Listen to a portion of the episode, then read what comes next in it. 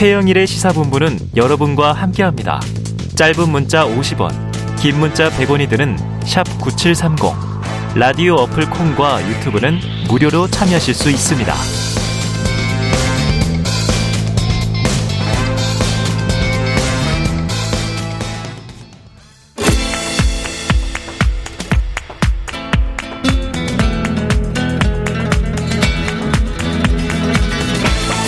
네, 정치권의 허심탄회한 속내를 들여다보는 시간입니다. 각설하고 시즌 2. 자, 장성철 공론센터 소장님 그리고 현근택 민주연구원 부원장님 오셨습니다. 고맙습니다. 안녕하세요. 네, 네 안녕하세요. 격돌의 시간 아니에요. 아, 격, 제가 혼자 혼자 네. 우리 시그널이 짠 나오면 저게 네. 무슨 킬빌 OST 같은 거라. 그렇죠. 아, 두 분이 또 칼싸움을 시작했다. 제가 어디 유튜브 나가서 네. 보수 패널 중에 이제 방송 같이 한 가장 편한 분이 누구냐. 네네. 우리 장성철 소장님. 내가 아, 방송을 잘못하고 있어요. 저런 얘기 들으면 그래서 요즘에 계속 찐 보수 우파 패널. 네. 근데 저뭐 우리 첫 번째 아이템이 위협받는 네. 언론 자유. 어. 전 그렇게 생각을 합니다. 아, 그렇기 때문에 격돌할 오늘 얘기가 아니다. 아, 시작 전부터 격돌을 피해 가시네. 바로 시작해 볼게요. 두 분께서 각각 오늘의 키워드 꼽아 주셨는데요. 하나는 위협받는 언론 자유, 또 하나는 정진상 구속되나 이렇게 뽑으셨어요. 자, 먼저 이제 현근택 변호사님이 뽑은 키워드가 바로 위협받는 언론 자유입니다. 그러니까 이제 이번 정부에서 언론 탄압하고 있다 이런 의미인 것 같은데. 그렇죠. 이번에. 뭐 이제 순방에서도 많이 드러났죠. 네. MBC 탑승 거부도 있었지만 음. 사실 이 정상회담 끝나면 앞에 정상회담 하기 전에 이제 모두 반은 보통 들어갔잖아요. 네네, 그게 어찌 보면 이제 카메라 기자들이 그나마 가는 이유인데 어. 아니면 그것도 없었고. 없었고. 끝나면 이제 브리핑을 해야 되잖아요. 네. 뭐 지금 정부에서는 뭐 사전 조율이다 그러는데 기시다 총리라든지 뭐 지금 바이든 대통령 같은 브리핑을 했거든요. 했고. 자국 기자들한테. 네. 근데 또 오는 길에도 브리핑도 안 했는데 네. 또 기자만 두 분 딱 본인 아는 분들만 어. 딱 해서 대담을 하면 다른 기자들은. 딱 보기에 어 우리 뭐지 이 생각 안 들 수가 음. 없잖아요. 그러니까 저는 윤석열 대통령 예전에 검사 시절에도 이렇게 했던 것 같아요. 아. 본인 딱 보기에 친한 기자나 이런 사람들만 예, 예. 이제 딱 이제 뭐 정보를 준다든지 이런 방식으로 했던 것 같은데 정치인은 그러면 안 되거든요. 음. 그런데 이제 지금 계속 나옵니다만 뭐 MBC 세무조사 얘기 나오고 YTN 민영화 나오고 TBS 뭐 이거는 뭐 지금 국민의힘 시의원들이 한 겁니다만 지원 중단이라고 보면 전방위적으로 이제 언론에 대한 언론 자유에 대한 제한 탄압 쪽으로 가고 있지 않나 네. 이렇게 네. 보고 있습니다. 자 시작도 전에 장 소장님 대체로 동의한다. 음, 동의하십니까? 그 언론을 탄압하고 있다. 네. 언론의 자유를 말살하고 있다. 뭐 이런 음. 건 아니지만 음. 보도 통제를 통해서 취재 제한을 하고 있다. 네, 네. 이것은 언론 자유에 심각한 위협이 될 수도 있다. 음. 그렇게 좀 보여집니다. 네. 앞서서 현근택 변호사께서 잘 설명해 주셨지만 이래서는 안 되거든요. 어. 그러면은 순방 가는데 기자들이 왜 따라가요? 갈 필요 없잖아요. 네. 그냥 여기 서울에서 어. 대통령실에서 보내주는 어. 보도자료 보고 전속 취재한 내용들 네. 사진 갖다가 그냥 그대로 쓰고 뉴스에 쓰고 그러면 되잖아요. 네. 그러면 순방 기자들 따라갈 필요가 없습니다. 이제 이것은 그... 언론이 우리를 취재하는 게 상당히 불편해. 아. 그러한 마인드를 갖고 있기 때문에 이런 음. 일이 벌어진 것 같은데 옳지 않은 것 같습니다. 옳지 않다. 야, 좀 문제가 있다 이렇게 얘기를 하셨어요. 자, 그런데 결국 이제 이게 취재 배제, 뭐 탑승 배제, 또 김건희 여사 행보 논란. 네. 그러니까 왜냐하면 공식 프로그램이 있는데 불참하고 독자 행보를 하고 그리고 또 취재는 안 되고 나중에 사진이나 내용을 공개하고 그건 잘한 거다. 식으로. 김건희 여사와 관련해서 잘한 네? 거다. 아 잘한 거다? 네. 어 얘기해 주세요. 왜요? 왜요? 김건희 여사에 대해서는 여러 가지 리스크가 있죠. 네네. 그런 것들을 현장 생중계를 한다면 김건희 여사가 뭐 예를 들면 뭐 말을 좀 잘못하거나 아니면 네. 행동을 약간 잘못한 것들을 음. 침소 붕대해서 공격할 소지가 커요. 아.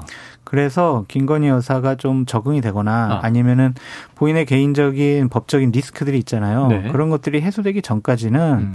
녹화 중계하는 게 저는 위기 관리라고 좀 생각이 들어요. 네, 네. 나쁜 짓 하는 건 아니잖아요. 좋은 네. 데 가서 여러 가지 봉사 활동하고 위로하고 이런 것들에 대해서는 아. 좀 정해진 사진 그다음에 언론 멘트 뭐 이런 음. 것들만 나가는 거는 좋다는 걸 전달하는 네. 게 오히려 그런 대통령이 하는 국정 운영 그리고 외교 이 문제와는 좀 다른 문제이기 때문에 네, 네. 김건희 여사의 사후 녹화 중계는 다른 차원에서 봐야 한다라고 말씀드립니다. 이건 뭐 이제 또 외교 자체는 아니니까 그렇죠. 뭐 넓게 보면 이제 뭐 문화 외교가 될 수 있습니다만 현 제가 어떻게 보세요? 보기에는 윤석열 대통령이 김건희 여사 하는 거 부러웠던 것 같아요. 아 저렇게 취재 동의 안 하고 나중에 공개 안 하고 비공개로 네 갔다가 대통령이 사진하고 방식을 부러워했다. 아 그렇죠. 왜냐면 네. 지난번에 뭐 이렇게 날리면도 찍히고 네. 그 다음에 말했다가도 하고 뭐 실수도 늦게 오는 것도 막 찍히고 이랬잖아요. 네. 그러니까 아 이렇게 하면 안 되는구나. 음. 사후적으로 우리가 찍어가지고 대통령이 찍어가지고 주면은 기자들이 쓰면 홍보가 훨씬 잘 되는구나. 문제 없는 것만. 어 그렇죠. 그리고 안 나오고 실수하는 건 안 나오고 예. 그렇게 아마 생각했던 것 같아요. 네. 근데 저는 뭐 영부인 같은 경우는 뭐 그럴 수도 있고 안 그럴 수도 있는데 예, 예. 이것도 사실은 좀 이제 국내에서도 많이 이렇게 했잖아요. 음. 막 이제 오빠 통해서 하다가 또 뭐 팬클럽 회장 통해서 하다가 그 이제 안 되니까 이제 어. 그렇게 하는 방식인데 그거를 대통령도 따라갈 필요가 있느냐 아. 그 생각이 들어요. 그러니까 실수나 네. 말 실수나 이거는 사실은 빨리 적응해서 익혀야 되는 것이지 예. 지금 외교적인 실수라든지 말 행동의 실수가 드러날까봐 두려운 거잖아요. 음. 근데 그거는 감춘다고 되는 게 아니고. 네. 빨리 드러나서 고쳐가면 되는 거예요. 어. 그렇게 생각을 해야지 예, 안 들키려고 그냥 우리가 좋은 것만 찍어가지고 어. 준다. 라고 얘기하면 기자들이 그냥 우리나라에서 그냥 인터넷으로 보면 돼요. 아니, 처음 들었는데, 어쨌든 여사 관련 보도 방식을 오히려 대통령이 부러워하고 따라하고 있다라고 보십니까, 장 소장님? 그 점에 대해서는 동의 안 합니다. 아, 동의 안 합니까? 네. 네 아, 동의하려고 하다가 지금 안 해. 안 해. 급변경? 급변경. 근데 이제 대통령이라는 자리, 공적인 인물, 그리고 권력, 이런 것들은 항상 언론의 감시에 있어서 네네. 견제받고 그렇죠. 균형을 받아야 되는 것인데, 음. 이런 것들을 우리가 보여주고 싶은 것만 보여 줄게, 음. 라고 하는 것은 공인의 자세가 아무리 생각해도 아닌 네, 것 같아요. 네. 실수하는 것이 두려우면은 실수 안 하도록 노력을 하면 되는 것이고 또한 제대로 잘 준비하면 되는 것인데 헌법상의 권리인 언론의 음. 자유를 취재의 자유를 이렇게 제한하는 것 자체는 네, 네. 뭐를 생각해도 이거는 참 예. 잘못된 행동 같습니다. 장 소장님은 어쨌든 대통령실에 대통령과 관련된 지금 이 취재 제한은 그렇죠. 비판적이신데 네. 뭐 영부인은 좀 경우가 다르다. 다르죠. 차라리 네. 그건 잘한 거다. 네.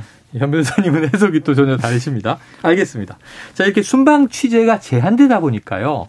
국민들도 그렇고 당연히 알 권리, 궁금증 이런 게 있잖아요.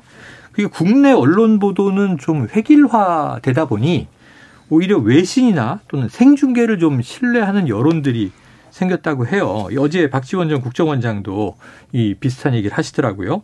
자, 윤 대통령 내외가 발리 환영 만찬에 지각하고 혼자 앉아 있는 윤 대통령에게 마치 이제 김건희 여사가 이렇게 좀 나가시라고 대통령 앞에 무대로 나가시라고 이렇게 말하는 듯한 입모양 등 야, 요즘에 이거 자막 달면 위험한 거 아시죠? 네. 그, 그렇게 이제 보이는 제스처로 해석이 되는 이게 사실 이런 게 또 국내 언론에서는 거의 안 다뤄졌거든요. 현 변호사님 어떻게 보셨습니까?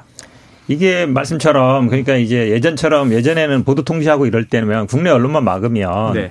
이제 안 나갔잖아요. 음. 근데 이제 뭐 유튜브 시대고 SNS 시대잖아요. 네네네. 이게 이제 싹 다 돌았거든요. 네네. 사람들이 아는 건 다 아는 거예요. 음. 멀뚱멀뚱 혼자 앉아 있는데 어쨌든 뭐 약간 제스처로 보면 좀 음. 앞으로 나가라 이런 뜻로 어, 보이잖아요. 당신도 나가세요 뭐 이런 느낌이에요. 그렇죠. 지금 그 인도네시아 대통령 유튜브도 보면 뭐 다른 분들은 다 정상들을 만나서 얘기하고 네. 뭐다 이렇게 하잖아요. 그게 어찌 보면 그럴 기회잖아요. 근데 네. 이제 가만히 앉아 있고 또 만찬장에는 늦게 와서 또 어딘지 몰라서 헤매고 있고 이런 게 다 이제 국민들한테 음. 보여졌단 말이죠. 네. 그러니까 아무리 그 대통령실에서 취재를 제안하고 우리만 그냥 보여주고 싶은 것만 봐라 하더라도 음. 그렇게 안 되는 시대예요. 네. 80년대나 그렇게 되지 지금은 안 되는 시대거든요. 음. 그러면 사실은 이게 이태원 참사도 비슷해요. 이태원 참사 때도 원인이라든지 분석인지 우리가 외국 언론 통해서 얘기를 많이 들었잖아요. 이거 음. 참사다. 이게 뭐 디제스타다는 얘기도 하고 가족 사연도 나오고 이제 그런 시대가 되고 있어요. 국내 음. 언론들은 어찌 보면 눈치를 보고 있는 거죠. 네. 정부에서 뭔가 통제하는 것 같고 이러다 보니까 근데 그게 통제되냔 말이에요. 음. 지금 글로벌 시대, SNS 시대에 안 되거든요. 그런 그런 사고 자체가 제가 보기에 조금 후진적이다라고 봅니다. 요 대목은 어떻게 보십니까? 그러니까 이 대목 저는 짤로 돌아다니는 걸 봤는데 예, 예. 상당히 좀 의아스럽더라고요. 어. 그래서 아, 대통령께서 저렇게 앉아 있지 말고 어. 통역사가 있으니까 통역이 뭐 늘 따라다니죠. 따라다니죠. 음. 그러니까 해외 정상들 만나서 여러 가지 얘기를 나눴으면 좋지 않았을까? 왜냐하면은 네. 분명히 외교부나 대통령실에서 각국 정상과 관련된 여러 가지 자료들을 다 줬을 거예요. 예, 예, 예. 그래서 이 사람은 예를 들면 음식을 뭘 좋아하고 또 어. 지금 국내 정치에는 뭐가 관심 이 있고 그런 것들 자연스럽게 풀어나가면 음. 친밀도가 높아지잖아요. 네네. 그렇게 친밀도 높아지고 회담하기 위해서 외국 나간 거 아니에요? 그냥 앉아 계실려면 못 하러 나가냐고요. 음. 그래서 좀 적극적인 행보가 좀 아쉬웠다라는 생각이 들고 네. 김건희 여사가 막 이렇게 뭐 여러 가지 손짓하고 뭐 나가다가 뭐 그랬다라는 얘기도 있는데 어. 그거야 뭐 영부인하고 대통령하고 당연히 네. 의견 나눌 수 있는 거다라는 네, 네 생각이 네. 듭니다. 네, 그 자체는 문제가 아니다. 네. 자, 이 요런 문제가 또 중간에 터졌었어요. 개인적 친분이 있는 채널 A, CBS 이 매체는 두 개인데 이 소속 기자만 전용기에서 따로 불러서 1시간 정도 면담했다. 어찌 보면 이건 뭐 개인적인 친분에 따른 사담, 사적 대화다. 이제 그럴 수는 있는데 문제는 그 날아가는 전용기 안에서 간담회는 또 없었단 말이에요. 기자들은 여러 매체 사람들이 있는데 간담회는 없고 이 두 기자만 불러서 개인적이든 뭐 공적이든 면담을 한 시간 했다. 자, 대통령실 비서관이 이를 두고 간택됐다라는 표현을 썼다라는 의혹이 이제 제기가 됐습니다. 이거 더불어민주당 장경태 의원이 최고위에서 제기를 했고 해당 비서관 본인은 이제 부인하고 있는 상황인데 어쨌든 이런 전반적인 게 좀 언론에 대한 대통령실의 인식을 상징적으로 보여주는 것이다. 그렇죠. 이게 지금 뭐 사실인지 아닌지 모르겠지만 사실은 더 심한 단어도 앞에 있었죠. 뭐뭐로 아, 간택다 이런 네. 것도 막 돌아다녔는데 물론 뭐 그거는 확인해봐야 되겠습니다만 음. 좀 이례적이죠. 왜냐하면 보통은 이제 대통령 전용기를 타고 간 이유가 거기서 뭔가 한마디 끝나고 오면 보통은 했었거든요. 네네네네. 보통은 하잖아요. 기자들하고 만난 장면이 그렇죠. 나왔죠. 늘. 그럼 아예 말든가 해야 되는데 특정 언론사만 두 분만 불러서 한 시간 정도 면담을 했다 그러면 나머지 예. 그80 몇 명이 갔거든요. 83명인가 음. 이런 갔는데 81분은 소외되는 거잖아요. 거기서. 음. 그러면 사실은 예전에는 뭐 검사 시절에는 그렇게 하는 게 효과적인지 모르겠지만 이거는 본인을 위해서도 안 좋아요. 그럼 나머지 언론사들은 다 비판적일 수밖에 없어요. 음. 한마디도 못 들었으니까 네. 뭐라도 하나 들어야 그다음에 기사를 쓸 거 아닙니까? 네. 이게 수천만 원 주고 가서 그냥 간 게 아니잖아요. 돈 네. 내고 가서 취재했으면 대통령의 한마디 어떤 거라도 취재의 다 대상이 될 수밖에 없는데 음. 취재 자체가 안 되는 거예요. 음. 간담회도 안 해버리기 때문에 왜 이런 식으로 저는 언론을 대하는지 잘 모르겠어요. 그러니까 네. 특정 언론만 이렇게 한다 그러면 다 순방 끝나고 다 갔다 온 다음에 어. 대통령이 아무도 모를 때 네. 그럼 두 사람만 불러서 얘기하면 음. 그럼 다른 언론사들은 그걸 알 수가 없잖아요. 그렇죠. 이제 그것도 적절한지 모르겠지만 그래도 어. 되는데 다 언론사 보고 있는데 둘만 딱 얘기하면 다른 언론사들이 보기 어떻겠습니까? 우리도 똑같이 돈 내는데 이분들은 한 시간 동안 어찌 보면 취재를 더 한 거고 다른 아니냐? 분들은 어 그렇죠 취재를 못 한 거죠 사실상 이게 네. 사적 관계는요. 이런 뭐 공적인 뭐 전용기라든지 이런 데서는 이루어질 수가 없어요. 네 그걸 네. 사적 관계로 봐버리면 음. 이 비행기 처음에 이 전용기 탈 때도 그 사적 공간이냐 우리가 네. 돈 내고 네. 타는데 왜 누굴 제한하냐 이 얘기 나왔잖아요. 기본적인 어떤 인식이 저는 드러난 걸로 봐요. 자, 장 수장님은 같은 입장이십니까? 똑같아요. 그냥 똑같은 아, 입장이에요. 잘못된 입장이 왜 똑같아요? 아니 이걸 어떻게 잘했다고 얘기를 하냐고요. 찐 보수 우파 패널이신데 왜 그러세요? 제가 진짜 음. 보수 우파 패널이기 때문에 아, 이 부분에 대해서 비판을 하는 거예요. 아. 사이비 보수 우파 패널들은 네. 아니 대통령의 개인적인 친분이 있어가지고 만나서 환담한 거 어. 뭐가 잘못됐습니까? 네. 이렇게 얘기를 하겠죠. 음. 그것은 상식에도 맞지 않고 음. 권력을 가진 분이 그런 식으로 언론사 기자들을 대하면 안 돼요. 아, 안 된다. 왜냐하면 공적인 기관이잖아요. 공적으로 해외 순방 간 거잖아요. 네. 그런데 사적인 개인적인 얘기를 했다라는 것으로 이해하기에는 이건 잘못된 행위다라고 자, 볼 수밖에 이건 없습니다. 뭐 우파 좌파 진보 보수의 문제가 아니다. 아니 그러니까 보수 네. 쪽에 있는 사람들한테 물어볼게요. 네. 그럼 문재인 대통령이 네네네. 해외 순방 갈 때딱 네. 기자 두 명만 데려다가 어, 특정 한 시간 동안 음. 얘기를 해요. 음. 그런 거 어, 잘했어요. 개인적인 친분 관계가 있으니까 저희들 이해할게요. 네. 이럴 사람이 누가 있겠냐고요. 그랬겠느냐. 네, 알겠습니다. 잘못된 거죠. 자, 역지사지로 생각해야 한다. 그럼요. 이건 선진 민주국가에서 맞습니다. 언론의 자유가 또 보장되고 형평성이 중요한 상황에서 아니 되는 일이었다라는 게 두 분의 이제 공통된 의견이십니다. 네. 자, 전용기 탑승 불허 이후에 MBC 말이에요. 네. 국세청이 520억 추징금을 부과하는 일이 있었습니다. 저도 보도 보고 알았는데 최근 MBC는 세금을 탈루한 적이 없다 이렇게 또 반박을 했어요. 저출산 고령이 부위원장을 맡은 나경원 전 의원 MBC의 특정 프로 나 혼자 산다를 아주 공개 저격했습니다. 혼자 사는 게 더 행복한 걸로 인식되게 만든다. 라는 이제 비판인데 그렇다면 이게 좀 MBC에 대한 전방위 압박 신호탄인가? 형 변호사님 어떻게 보십니까? 그렇게 보이죠. 왜냐하면 지금 전방입니까? 이 국세청 세무조사 같은 경우에는 뭐 이제 520억 정도인데 400억은 아마 여의도 시, 그 사옥 매각할 때라는 것이고 네네네. 그다음에 20억은 아마 그 자회사 MBC 플러스인가 네. 거기에 뭐 분식회계했다는 거고 나머지 100억 정도는 뭐 업무 추진비 이런 거 잘못 쓴데 음. 대한 추징금이라는데 사실 이거는 재판으로 가면 MBC가 일 가능성이 많아요. 아, 그래요. 네. 예전에 우리 정주영 사건 기억나잖아요. 그때 막 대선 나오고 막 세무조사 했잖아요. 네네네. 그때 1,300억인가 했거든요. 네네네. 재판 가가지고 나중에 160억인가 냈어요. 그러니까 이제 현대그룹 회장님. 그렇죠. 현대그룹 사건. 음. 왜 그러냐면 사실은 이게 약간 정치적인 목적으로 이루어지는 거거든요. 딱 봐도 알거든요. 예. MBC에서도 얘기했지만 우리 사업할 때 구소청에 질의도 하고 음. 회계감정원에 저 회계기준원에 질의도 했다라고 네. 얘기하고 있단 말이죠. 그리고 이제 책정된 금액을 냈을 뿐인데. 그렇죠. 음. 그다음에 뭐 이 저 업무 추진금 현금, 현금으로 가져갔다는 부분도 계속 그렇게 해왔다 이렇게 음. 얘기하는 거라서 또 나경원 의원도 뭐 이 특정 프로를 얘기했는데 사실 그거는 뭐 예능 프로가 무슨 죄가 있겠습니까? 이것만 있는 게 아니에요. 뭐 미운 오리 새끼며 뭐 굉장히 많거든요. 그게 많은데 그렇게 다 뭐 절실한 관계가 있겠어요. 예능이라는 네. 분들은 어째 시청률이라든지 국민들의 관심을 따라가는 거지 네네네. 뭐 정치적인 의도를 갖고 하는 게 아니잖아요. 네네. 그러니까 이런 프로는 다른 데도 굉장히 많아요. 음. 왜 MBC만 문제 나와요? 근데 저는 이런 예능이나 이런 것 자체를 정치 영역으로 끌어들이는 것 자체가 저는 좀 아닌 음. 것 같아요. 넌센스다. 알겠습니다. 자, 이거 장 소장님께 이거 좀 여쭤봐야 되겠어요. 인수위 시절에 청년 특보를 맡았던 장해찬 청년재단 이사장. 저희 프로에도 이제 장 소장님하고 교차로 나오시는데 네. 자 예능에 나와서 반지 하방 보여주는 게 바로 빈곤 포르노 아니냐 이 장경태 의원과 MBC 예능 프로그램을 동시에 좀 묶어서 저격한 셈이 됐습니다. 그러니까 이게 이제 장경태 의원 발 시작되긴 했는데 빈곤 포르노, 포버티 펀 논란 어떻게 보세요? 장경태 의원이 무조건 잘못했죠. 아, 이상은 단어가 주는 포르노라는 단어가 주는 자극적인 아, 선정성, 음, 선정적인 말을 갖고 김건희 여사를 저격하려고 한 것이 아니냐 그렇게 볼 수밖에 없습니다. 네네. 포르노라는 단어가 학술적인 용어다, 사전에 있는 용어다, 어. 다른 야동이 아니라 다른 의미다. 이해해요. 네네. 저는 근데 제가 무식해서 그런지 그 말이 있는 건지 몰랐어요. 어. 감성팔이 네네. 이런 쪽에 있는 건지 몰랐는데 포르노라는 단어를 하면은 우리가 언뜻 그냥 야동이라는 인식을 하게 되는데 음. 이 부분을 대통령 영부인이 그래도 캄보디아에서 어렵고 음. 상처받고 병들고 음. 힘든 사람을 위로하러 갔는데 음. 이런 식으로 공격한다라는 것은 너무 이거는 너무 잘못된 행동이다라고 말씀을 드리고 네. 만약에 빈곤 포르노 논란을 문제 삼으려고 했으면 자신들부터 되돌아보거나 아니면 다른 쪽의 영역을 먼저 비판을 했어야 해요. 음. 그러니까 민주당의 의원들 난 가난한 거지 변호사예요 하면서 박주민 의원 같은 경우에는 음. 후원해 주세요라고도 했고 네.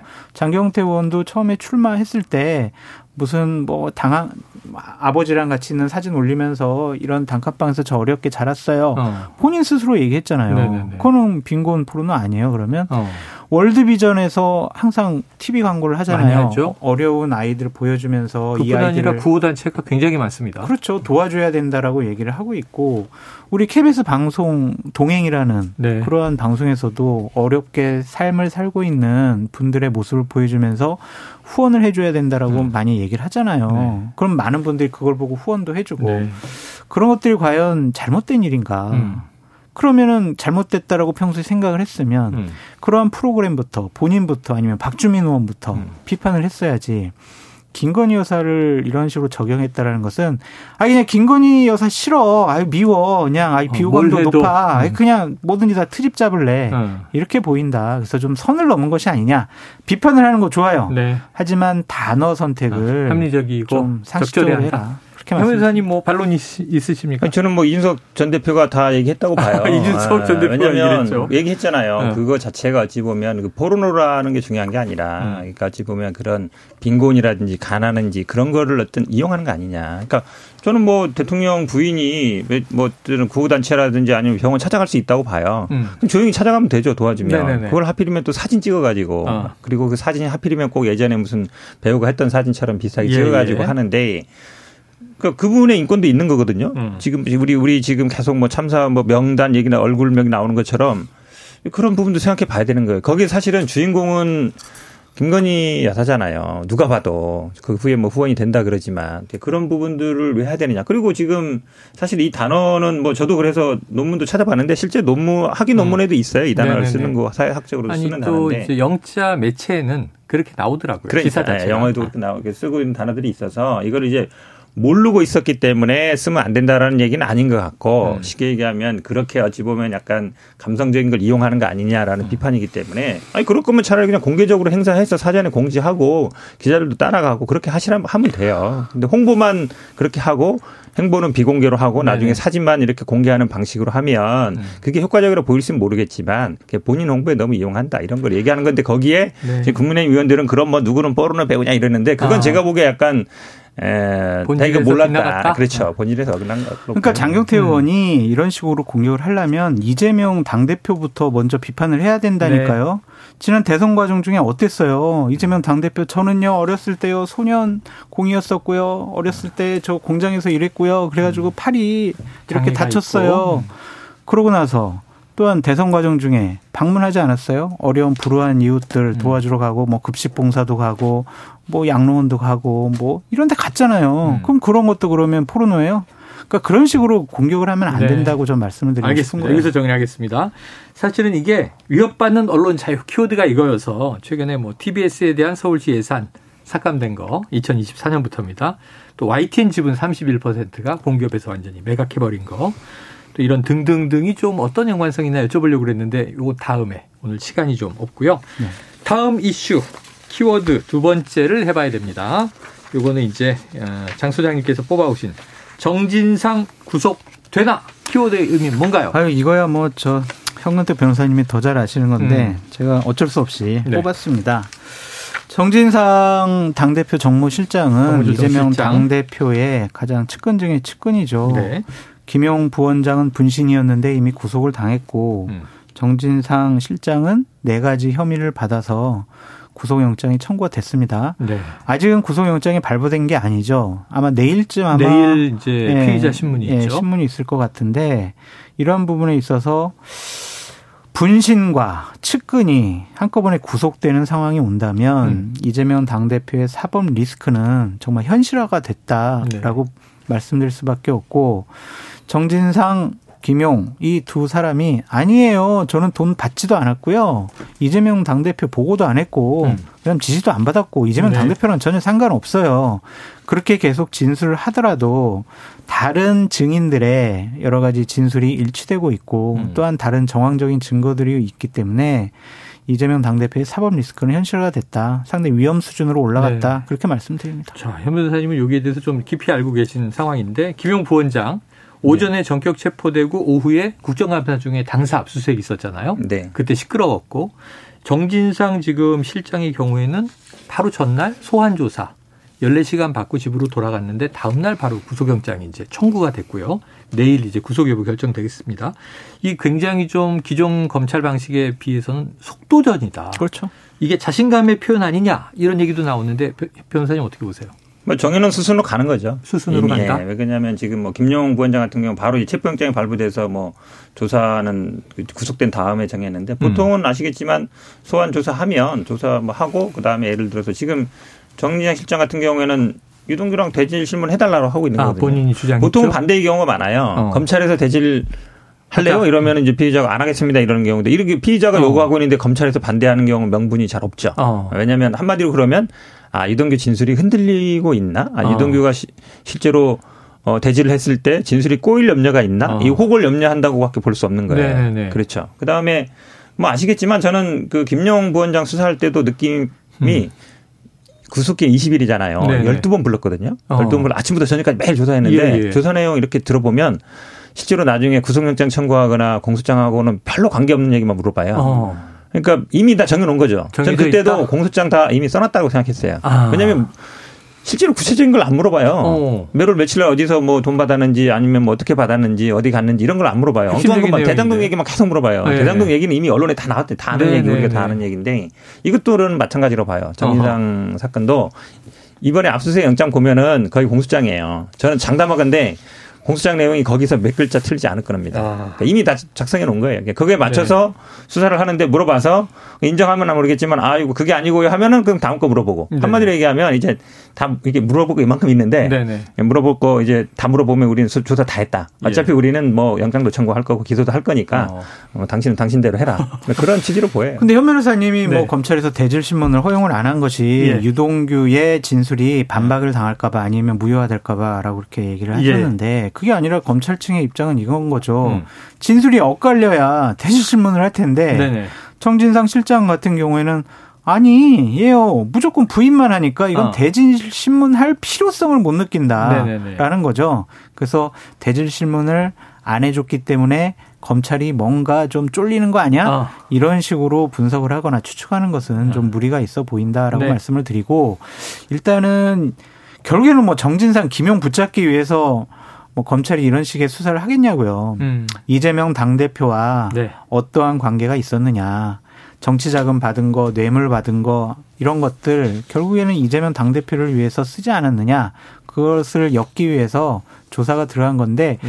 제가 봐도 아직까지는 어. 검찰에서 내놓은 증거만 봐서는 네. 이재명 당대표의 어떤 명확하게. 유착 관계 아니면 지시 동의 보고 어. 이런 거는 없었던 것 같아요. 네. 그것이 이제 재판 과정에서 새로운 증거들을 제대로 나타 그 예. 제시를 할지 아니면은 사실은 없어요. 그냥 어. 진술밖에 없어요. 어. 이럴지 우리가 두고 봐야 될 텐데 여당 당 대표 아닙니까? 측근들 이렇게 구속하고 구속영장 때렸는데 음. 단순히 증언과 진술만 갖고 했겠느냐. 네, 네. 검찰이 히든 카드가 있지 않겠느냐라고 어. 추측해 봅니다. 자, 추측해 보고 어쨌든 칼끝은 이재명 대표를 향하고 있다. 이렇게 네. 보셨어요. 자, 이게 대장동 일당에게 천문학적인 이익을 안겨주고 또 그 일부를 챙겼다고 하는 이 배우는 도대체 누구인가? 이게 이제 이 미스테리의 가장 정점이 있습니다. 1년 전에 검찰은요, 700억 원 약속받은 유동규 전 본부장이 핵심이다 결론을 내렸던 것 같은데, 최근에는 유 전 본부장 외에 이재명 대표의 최측근들이 함께 받기로 한 것이다.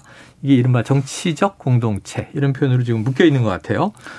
제가 먼저 간단히 말씀드릴게요. 네, 이거는 검찰의 입장이 달라진 것은 네. 결국에는 정권 교체가 됐기 때문이 아니냐라는 생각이 듭니다. 정치적인 요소다. 그렇죠. 그러니까 검찰이 어 여당인 민주당 문재인 정권하에서 음. 민주당의 집권 여당의 대통령 후보 음.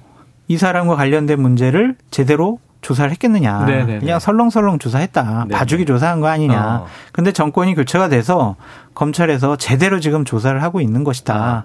아. 그렇게 봐야지 이게 뭐 진술이 바뀌어지고 아니면은 검찰에서 입장이 바뀐 것 이렇게 보기는 어려운 것 같고요. 검찰이 지난 4개월 동안 제대로 치밀하게 열심히 어. 조사를 했기 때문에 네.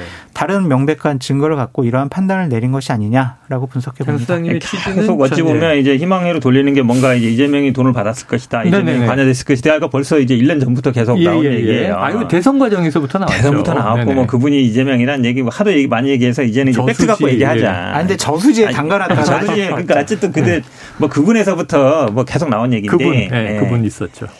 이 700억도 마찬가지예요. 700억이 사실은 우리 팩트는 2020년 그 정자동 지하 노래방에서 700억 얘기 나오거든요. 네, 유동규에 대한 얘기. 그렇죠. 그러다 보니까 어쨌든 뭐 이게 유동규 거 아니냐 얘기 나오는데 그 녹취록에는 사실은 김용이나 뭐 정진상 얘기는 안 나오거든요. 네. 근데 지금 재, 재미있는 현상이 뭐냐면 김면배나 유동규 같은 경우도 이 지분 700억 자체도 부인하고 있어요. 네네네. 그렇죠. 근데 정영학도 부인하고 있고 음. 최 사람은 700억 자체를 부인하고 있는데 음. 근데 이제 정민용 진술서나 이래서는 700은 있다고 얘기하고 있죠. 음.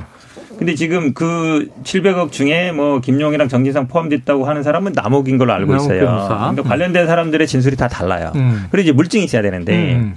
물증 있다고 얘기해요. 김영 사건 때도 계속 뭐 메모도 있고 네, 뭐, 뭐 등장하고 네, 가방도 있고 뭐 다 있다 그러는데 제시한 적은 없어요 지금까지 한 번도. 어. 어. 법정 가서 보자 얘기하니까. 예, 예, 예. 근데 보통 그렇게 보면 아, 별거 없다.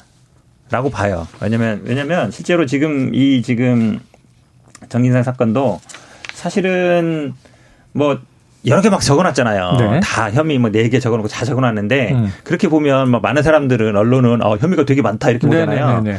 근데 우리 같은 사람은 어떻게 보냐면 아 검찰이 자신이 없구나. 어. 이거 저거 다 써놨구나. 예. 관련된 거. 어. 보통 이제 증거인멸도 써놨던데 증거인멸 교사. 뭐 교사 부분이 근데 유동규 사건 아시겠지만 나중에 추가 기소했거든요. 그거는 예, 예, 그 예. 구속 기간 늘리려고 할때 음. 보통 이제 남겨놓는 경우가 많아요. 근데 2013년 것까지 음. 다 적어놨더라고요 검찰이. 근데 2013년 거 어떻게 입증하겠어요? 네. 그거는 뭐 CCTV고 뭐 통신 내용 이건 없어요. 예. 무조건 진술밖에 없는 거거든요. 음. 근데 어쨌든 할 수 있는 건 다 해놨다. 음. 그만큼 어찌 보면 자신이 없다. 그래서 뭐라도 보여요. 걸려라. 그렇죠. 저는 그런 취지. 그물 방식. 네. 자, 이 끝으로 요거 하나 두 분에게 여쭤보겠습니다. 박영수 전 특검이 엮인 50억 클럽 수사는 더뎌요. 최근에 뭐 가짜 수산업자 관련으로는 박영수 이제 특검 얘기가 나왔지만 50억 클럽에 등장한 건 뭐 좀 수사가 지지부진한데 이재명 대표 측근 수사는 속도전이다. 또 어제는 노웅래 의원이 전격 압수수색 당했습니다. 검찰의 전략, 민주당의 기류 앞으로 어떻게 전망하십니까? 검찰에서 빌미 잡히지 않았으면 좋겠습니다. 음. 50억 클럽과 관련된 사람들, 뭐 검찰 출신들이 많이 있잖아요. 있죠. 그 사람들 관련해서 괜히 조사 안 하고 지지부진하면 음. 야 역시 검찰들은 자기 식구들은 봐주는구나 네네. 그런 생각을 할 거 아니겠습니까? 어허. 그래서 이것도 제대로 빨리빨리 조사해라. 네. 괜한 오해를 받거나 비판받을 필요가 없다라고 네. 말씀을 드리고 음. 노웅래 의원 사무실 압수수색하고 뭐 6천만 원 정도 뭐 정치자금법 뭐 위반 뭐 이런 식이 나왔는데 이거는 검찰에서 꾸미는 게 아니잖아요. 음. 이것은 기본적으로 있었던 사건이다. 네, 이정근 전 사무총장 그 사람이 막 떠벌리고 다닌 거고 네. 또한 그 사람을 조사하는 과정 중에 나온 거기 때문에 이거를 노웅래 의원도 방금 전에 뭐 기자회견 하면서 정치 탄압이자 뭐 기획 수사다 이런 식으로 음. 얘기를 하고 있는데 노웅래 의원 잡으려고 검찰이 기획하지는 않았다. 잘못된 일이 정권 교체돼서 검찰의 제대로 된 수사를 통해서 밝혀지고 있는 상황이다라고 말씀드립니다. 네, 현민 사님은요. 이 55 클럽은 뭐 이것도 1년 동안 나온 얘기잖아요. 그 녹취록에도 나오잖아요. 네네네. 곽상도 아들 똑같이 나와요. 박영수 예. 딸. 어. 같이 나오는데 곽상도 아들은 어쨌든 50억으로 이렇게 됐는데 퇴직금 그렇죠 딸 부분은 뭐 흐지부지 해요. 네네 그다음에 나머지 다 법조인들이잖아요. 네. 법조인들인데 그분들은 또 뭐 진책이 없습니다. 예. 그러다 보니까 당연히 얘기 안 날 수 없는 거고 그러니까 노웅래 민주연구원 이분이 민구연구원 원장이라 지금 민주연구원이 어찌 보면 굉장히 음. 여기저기로 이제 되고 원장 원장 예, 예, 지금 뭐 어떻게 할지 모르겠는데 괜찮으신 거죠? 뭐 저는 뭐 비상근이라서 특별히 하는 일은 없습니다. 그때 비상근이 많으시더라고요. 네, 민주연구원이 좀 시끄러운 것 같습니다. 네, 알겠습니다. 자, 앞으로 이 사건들이 다 이어지고 있는 사건들이라 다음 주엔 또 어떤 양상을 띨지 지켜봐야겠습니다. 자, 오늘 각설하고 시즌 2 장성철 공론센터 소장 현근택 민주연구원 부원장이었습니다. 두 분 감사합니다. 감사합니다. 감사합니다.